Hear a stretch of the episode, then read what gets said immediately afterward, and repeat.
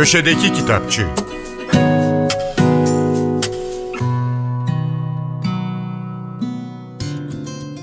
Merhaba, ben Adnan Bostancıoğlu. Edebiyatımızın önemli isimlerinden Tarık Dursun Kakınç'ın anılarını bir araya getiren Ben Unutmadan isimli kitap, İzmir Büyükşehir Belediyesi yayınlarından çıktı. Kitabın uzun bir alt başlığı var.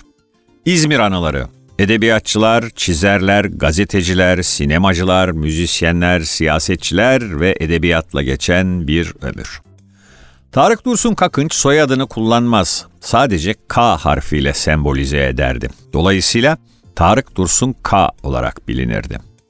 Bir iddiaya göre kardeşi Faruk Kakınç'la birlikte girdikleri bir yarışmada soyadları sebebiyle eserleri karışmış, o günden sonra soyadı yerine K harfini kullanmaya başlamış. Tarık Dursun K 1931 İzmir doğumlu. Yazarlığa 1949 yılında şiir yazarak başlıyor. Aynı dönemde İzmir'de Anadolu Gazetesi'nde sinema eleştirileri yazmaya da başlıyor. Sonra sırasıyla Yeni Gün, Ankara Ulus, Yeni İstanbul ve Vatan gazetelerinde gündelik yazılar yazıyor. Sinema eleştirilerini Pazar Postası ve Akis dergilerinde sürdürüyor. Ali Gevgilili ile birlikte aylık Yeni Sinema dergisini çıkarıyor, senaryo yazarlığı ve yönetmenlik yapıyor. 2015'te aramızdan ayrılan Tarık Dursun'un hikaye kitapları o kadar çok ki şimdi isimlerini saymaya kalksak bu programın süresi yetmeyebilir. Ama meraklısı için hatırlatalım. Tarık Dursun'un bütün hikayeleri 2009 yılında Yapı Kredi Yayınları tarafından toplu olarak yayınlanmıştı. Keza çok sayıda romanı da var. Bazılarını hatırlayalım. Denizin Kanı, Alçaktan Uçan Güvercin, Kurşun Ata Ata Biter, İnsan Kurdu, Ağaçlar Gibi Ayakta. Tarık Dursun çocuk kitapları da yazdı. Bunlardan Pıtır'ın Masalları 12 kitaplık bir dizi.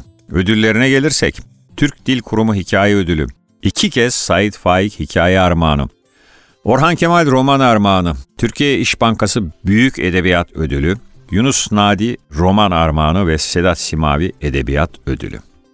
Tarık Dursun'un anılarına ben unutmadana gelirsek, şöyle denilmiş tanıtım bülteninde. Kıdemli bir İzmirli yazarın yazarlığının bütün ustalığını kişisel üslubuyla yansıttığı anıları. Bakmayın başlıklardaki farklı adlara, sinemacılara, edebiyatçılara hatta sporculara. Tarık Dursun K aslında başında onları konu ediniyormuş gibi yapıp daima geçmişin İzmir'ini anlatıyor, artık var olmayan bir İzmir'in anılarını. Yazar bir filme bakarken, bir maçı anlatırken, bir şarkıyı dinlerken, bir yazarla konuşurken konu birden Tarık Dursun Kağan'ın gençliğine ve İzmir'ine kayıyor. Hollanda'nın bol ödüllü yazarı Anna Woltz'un genç okurlar için yazdığı Köpek Balığı Dişleri Can Çocuk'tan çıktı. Öyküyü dilimize Lale Şimşek Çalışkan çevirmiş. Köpek balığı dişleri bir dostluk ve iyileşme hikayesi. 11 yaşındaki Atlanta'nın müthiş bir planı vardır. İssel Gölü'nün çevresini 24 saatte bisikletle kat etmek. Hayatının en önemli yolculuğuna çıkarken yanına 12 peynirli sandviç ve 4 muzun yanı sıra gece taktığı diş telleriyle Noel ışığı şeridini almıştır. Lakin henüz yolun başındayken Finley'nin bisikletine toslar. Onun aynı yaştaki Finley neşeli, komik ve gizemli biridir. Evden kaçmış ve yanına hiçbir şey almamıştır. Cebindeki köpek balığı dişleri hariç.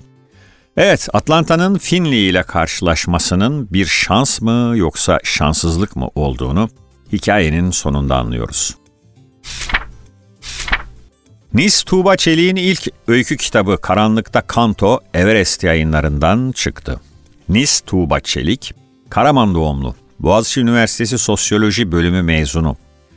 2012'den itibaren performatif oyunculuk, sahneleme ve sanat tarihi eğitimi aldığı bağımsız filmlerde oyunculuk yaptı. Şöyle yazılmış öyküler için kitabın arka kapağında. Kimselere görünmeden zamanı ve mekanı aşarak yaşayan bir ölü ya da sahnede son nefesini vermiş, anne kız oyunu yarım kalmış bir kadın. Terk edilmiş kentlerin viranelerinde iz bırakan hayaletler. Bir tablonun henüz vedalaşılmamış renginden yayılan bir büyü. Kısacık anların içinden gözlenen, açık edilen köklü çelişkiler ve kırgınlıklar. Nis Tuğba Çelik ilk öykü kitabıyla sıra dışı bir kurgu evreninin kıyısında. Karanlıkta Kanto, her biri üç sahneden oluşan beş perdelik bir oyun bozan. Herkese iyi okumalar, hoşçakalın.